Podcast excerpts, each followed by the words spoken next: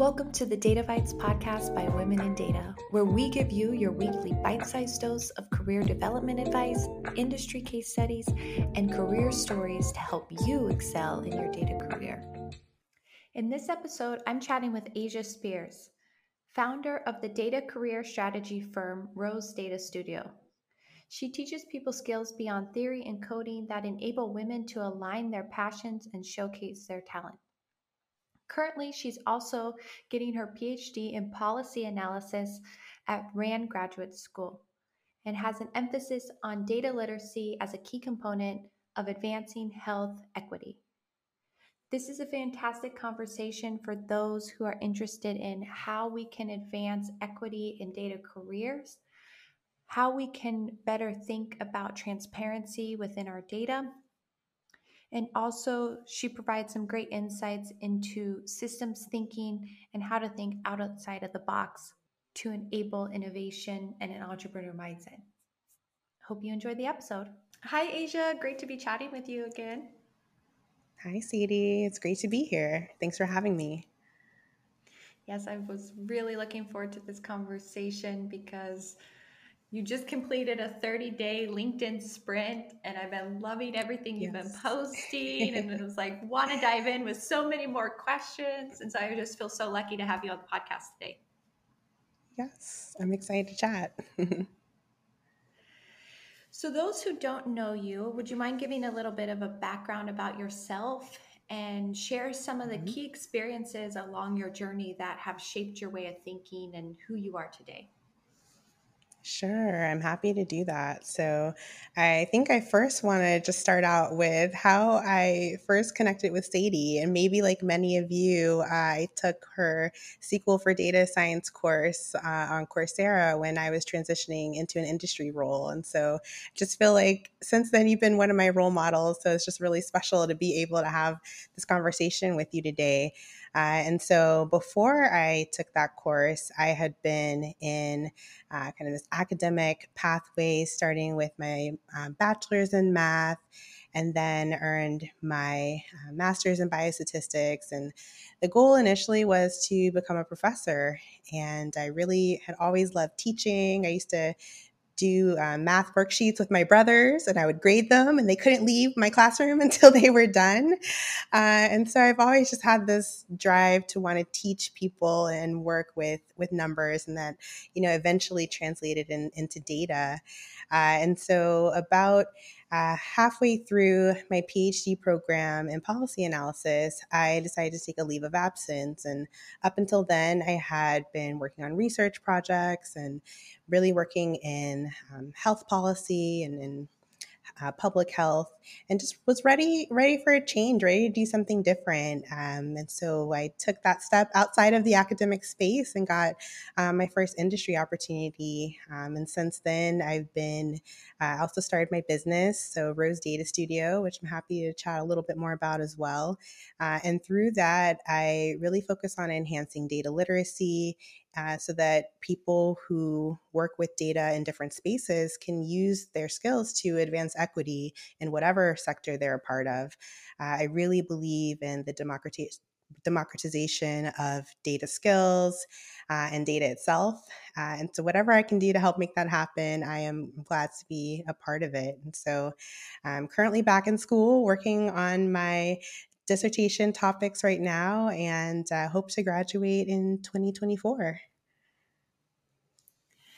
I love that you dived into research, took a break, and now are back into research. And I'm curious, mm-hmm. like, how has the coming back into research change from like having that experience of creating your own business? Because I mean, that's like mm-hmm. such a time I feel like in one's life where you like venture out on your own, right? And so I'd love to know how it either has inspired or helped now your research and how are you kind of blending those two worlds of being a business owner and also a PhD student and a researcher?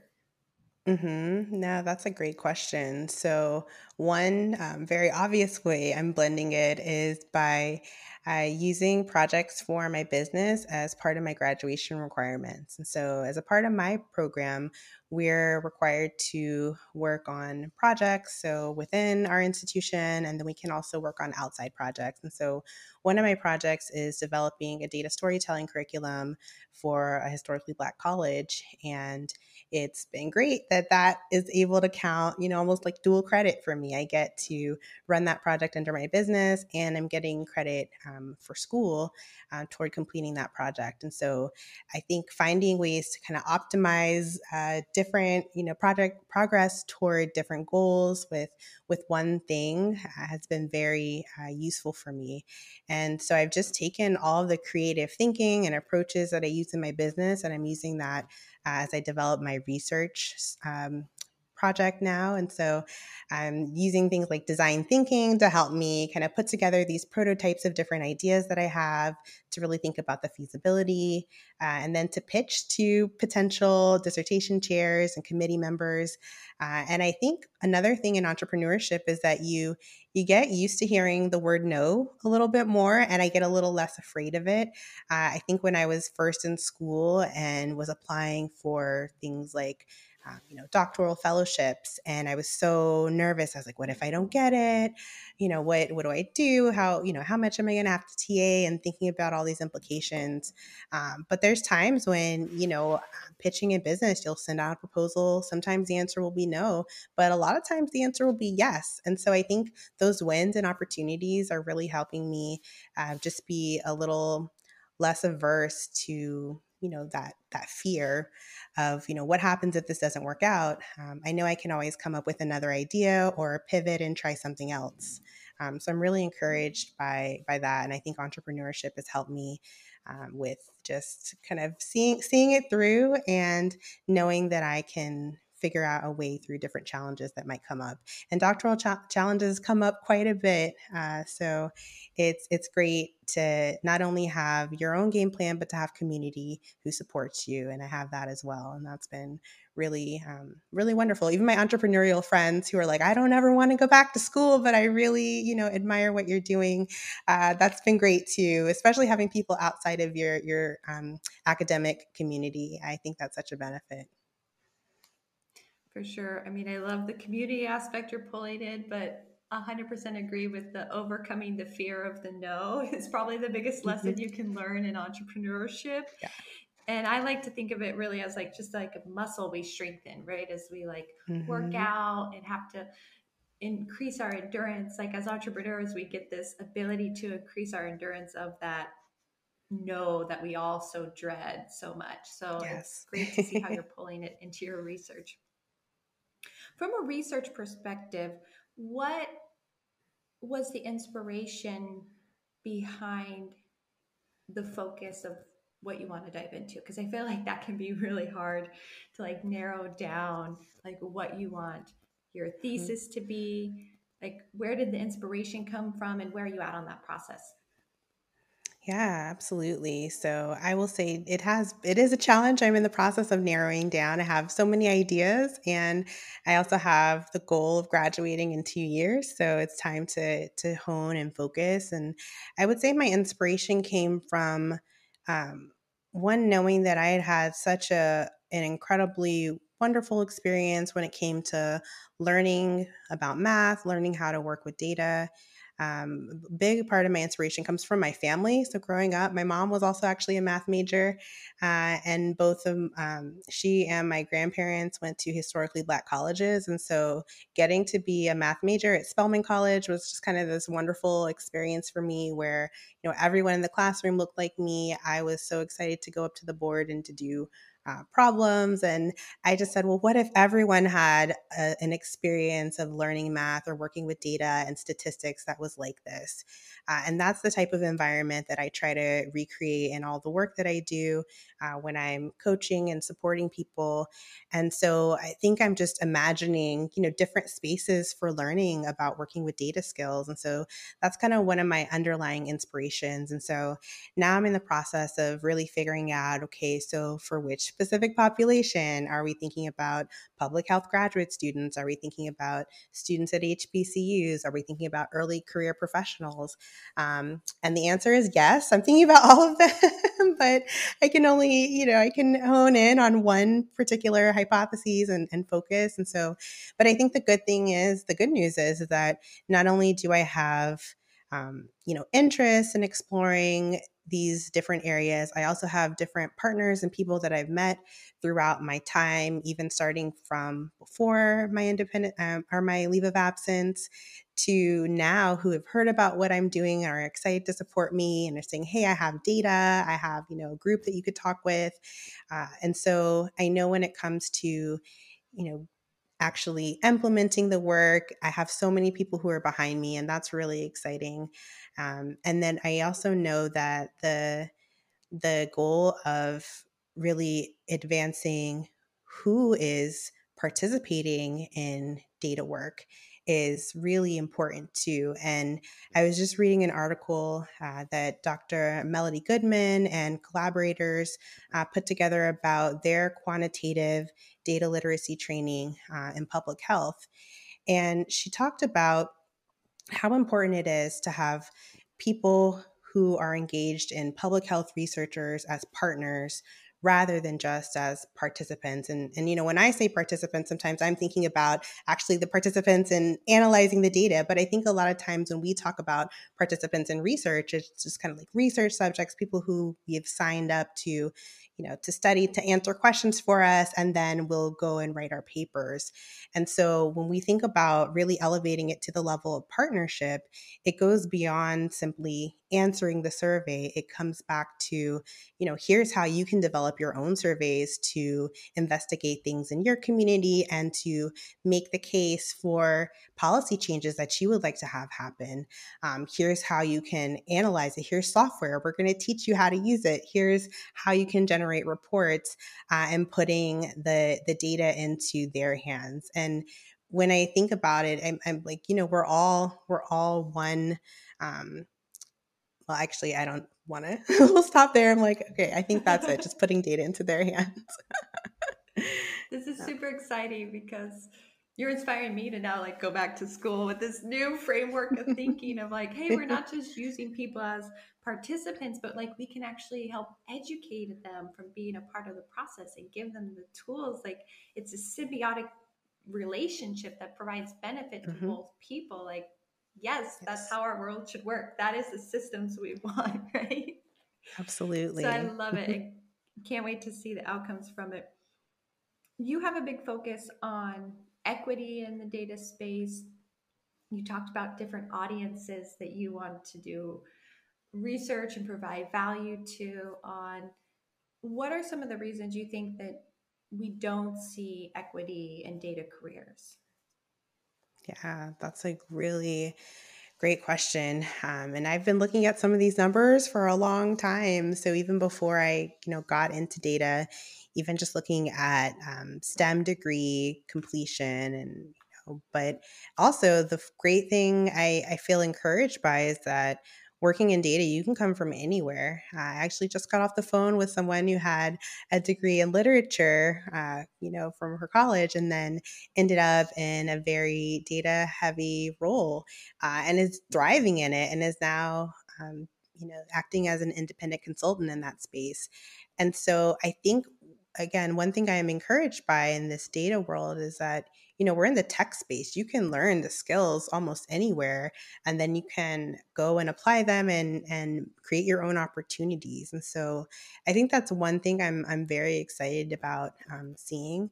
Um, and something else, in addition to thinking about who's working in STEM, I, I want to think beyond. So I know sometimes we, we look at kind of who's employed by, you know, big companies in different spaces, but I also want to focus on the entrepreneurial side of things. I think that's so powerful.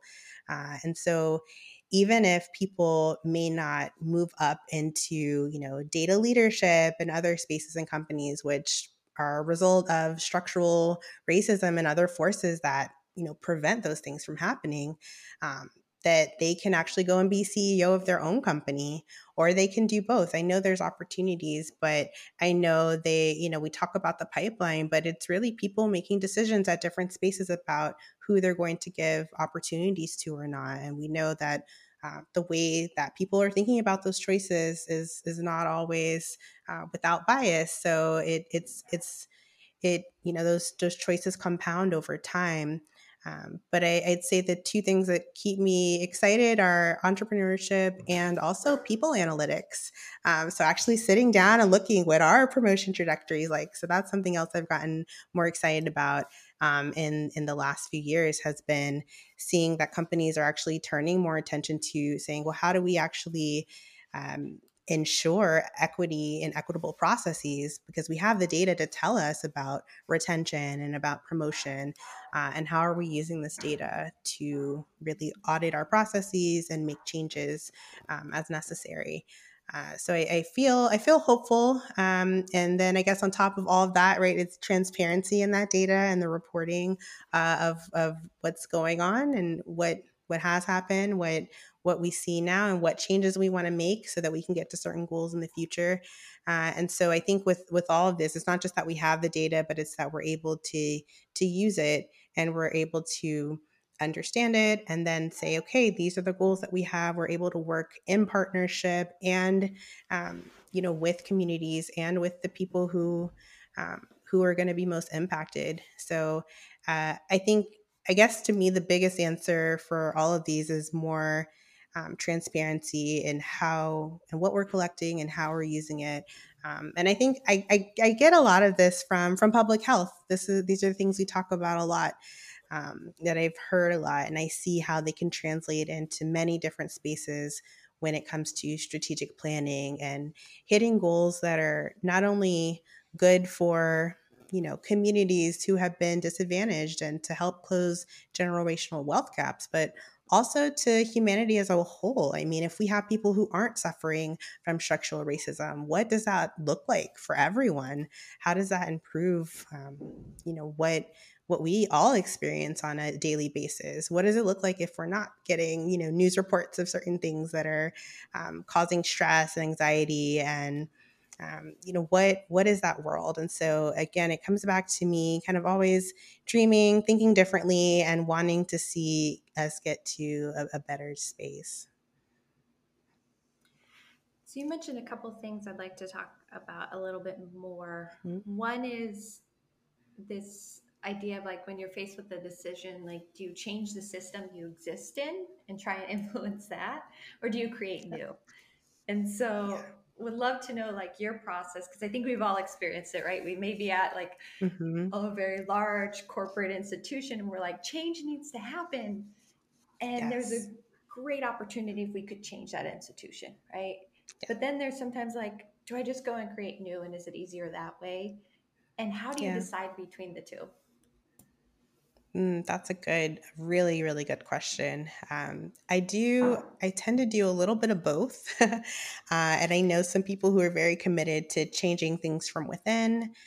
Um, I I like to I think I would say for myself personally I do find that I prefer to be more on the outside and be asked to come in and support so being recognized for um, my value as a catalyst to help enact change uh, I think that it, it works it suits my personality well it makes me um, it just helps me think i take like this bird's eye view approach and i'm able to kind of see all the connections without being kind of mirrored down by the the day to day but I will say I've always also been a change agent for at thing you know for things when uh, I've been a part of organizations. So starting mentorship programs, uh, initiating practicum and training opportunities, uh, and just speaking out. But there's times where um, if no one else is speaking up, I, I had someone say to me one time, like, "Wow, you're so outspoken," and I was the only one speaking. And so, mm. compared to everyone else, it, it seemed that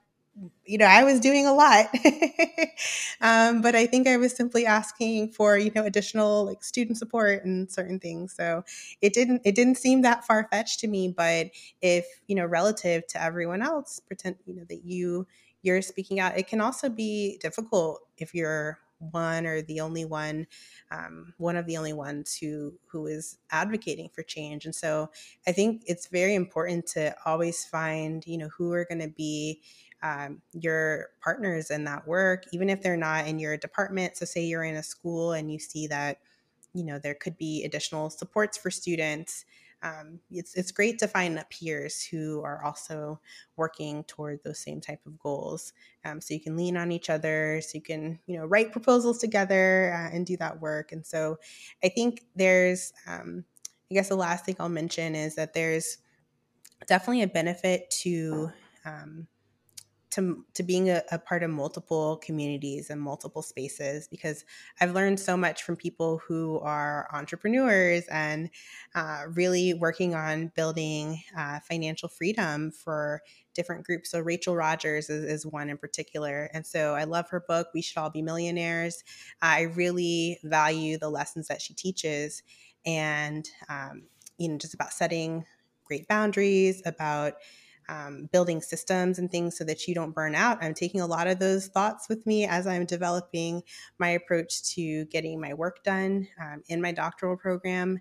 Uh, and so it's been very valuable to learn from people across disciplines, across sectors, um, in different industries. Um, and so knowing that I can always borrow or leverage their approaches is, is something that's encouraging to me, no matter what the pathway right in front of me looks like. Uh, and so I think that was another thing I learned to kind of have informal mentors, people that I might never meet in real life, but that are inspirational to me and whose wisdom I can I can leverage no matter you know what situation I'm facing. Yes, big fan of the community and informal mentors. I think are much underrated because they're kind of just yes. ask them when you need it, just in time mentors, which is a great mm-hmm. opportunity for people. The other thing you mentioned was transparency and how yes. we all need to be a little bit more transparent about the data and how we use transparency to get to equity and equality and data careers.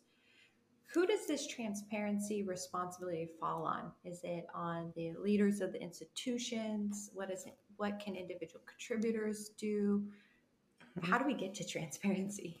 So I think it's the responsibility of the leadership to set the stage for transparency by sharing their retention and um, you know diversity numbers uh, on a consistent basis. Uh, and then I think within the organization, uh, being clear on what are the criteria for promotion, advancement, and uh, really adhering to those. I know sometimes there's this could be a, an idea of like, oh, it's just a gut feeling, or you know, but really having um, those rules written out versus having kind of unwritten rules, I think is is helpful to level the playing field for everyone, um, and it makes it clear, you know. There, of course, I think everyone has favorite people and things like that. But just because you're the favorite, I don't think that means that you, you know, automatically should just have the, the pick of everything. I think there's there's talented and capable people in all spaces. Um, and I think sometimes the difference is is opportunity. And so, how do we make opportunity um, more equitable? And so, I think as we are able to share and dive into the data in different ways, um, that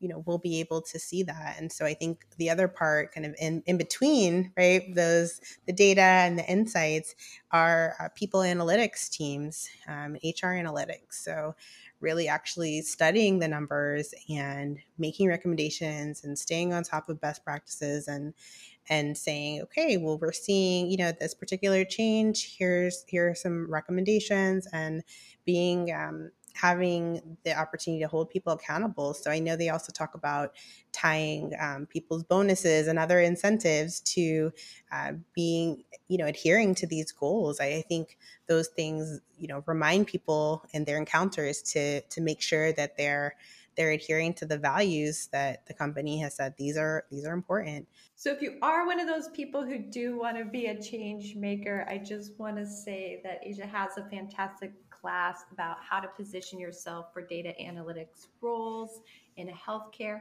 And she's been kind enough to give all the listeners of the Data Bytes podcast 15% off to that course. So we will put it in the show notes so that you have access to that as well. But before we got into the rapid fire questions, wanted to let people know the most important part of how to connect with your classes at Rose Data Studio. Um, and we'll be sure to put in your social links for LinkedIn as well. But if you're ready, we can jump into the rapid fire questions. Sounds good. All right. So, favorite song that you're listening to right now? So, it's not really a song, but it's just coffee shop music on YouTube so I can relax and get work done. I love it. You definitely are in school right now. All of those study music All right. Favorite place you've mm. traveled? Uh, Montreal. I went for a conference and had a blast. Yeah. Love it. I have not gone there, but it's on the list now. to you, happiness is? Uh, a sense of ease. And um, yeah, that's it. Just like even that deep breath that I just took, leaning into that is happiness for me. Ah, yes, there's nothing better than a deep breath. In the next five years, you hope to? Um, just I want to just continue living every day to the fullest. I, you know, of course, graduation and other things are on the horizon, but I, I try to go to bed just you know at peace every day with the things that I've accomplished. And then lastly, to me, curiosity is? Uh, it's a guiding force uh, in terms of if I'm going to dive into a new topic. So definitely love Googling to kind of explore things. Um, I love bouncing ideas around with other people to see where we may get to and um, what what new opportunities we can create. So it's it's a lot of fun to to be led by my curiosity. I agree. Well, Asya, thank you so much for coming on the show. This has been a pleasure. I am such a fan and huge supporter of your work. I can't wait to hopefully have a conversation again with you in a few years when your research is all done and um, see what's next. Thank you again for being on the show. Thank you so much, Sadie. If you're looking for more resources to further your data career or find your tribe, we encourage you to become a member at womenindata.org. See you on the other side.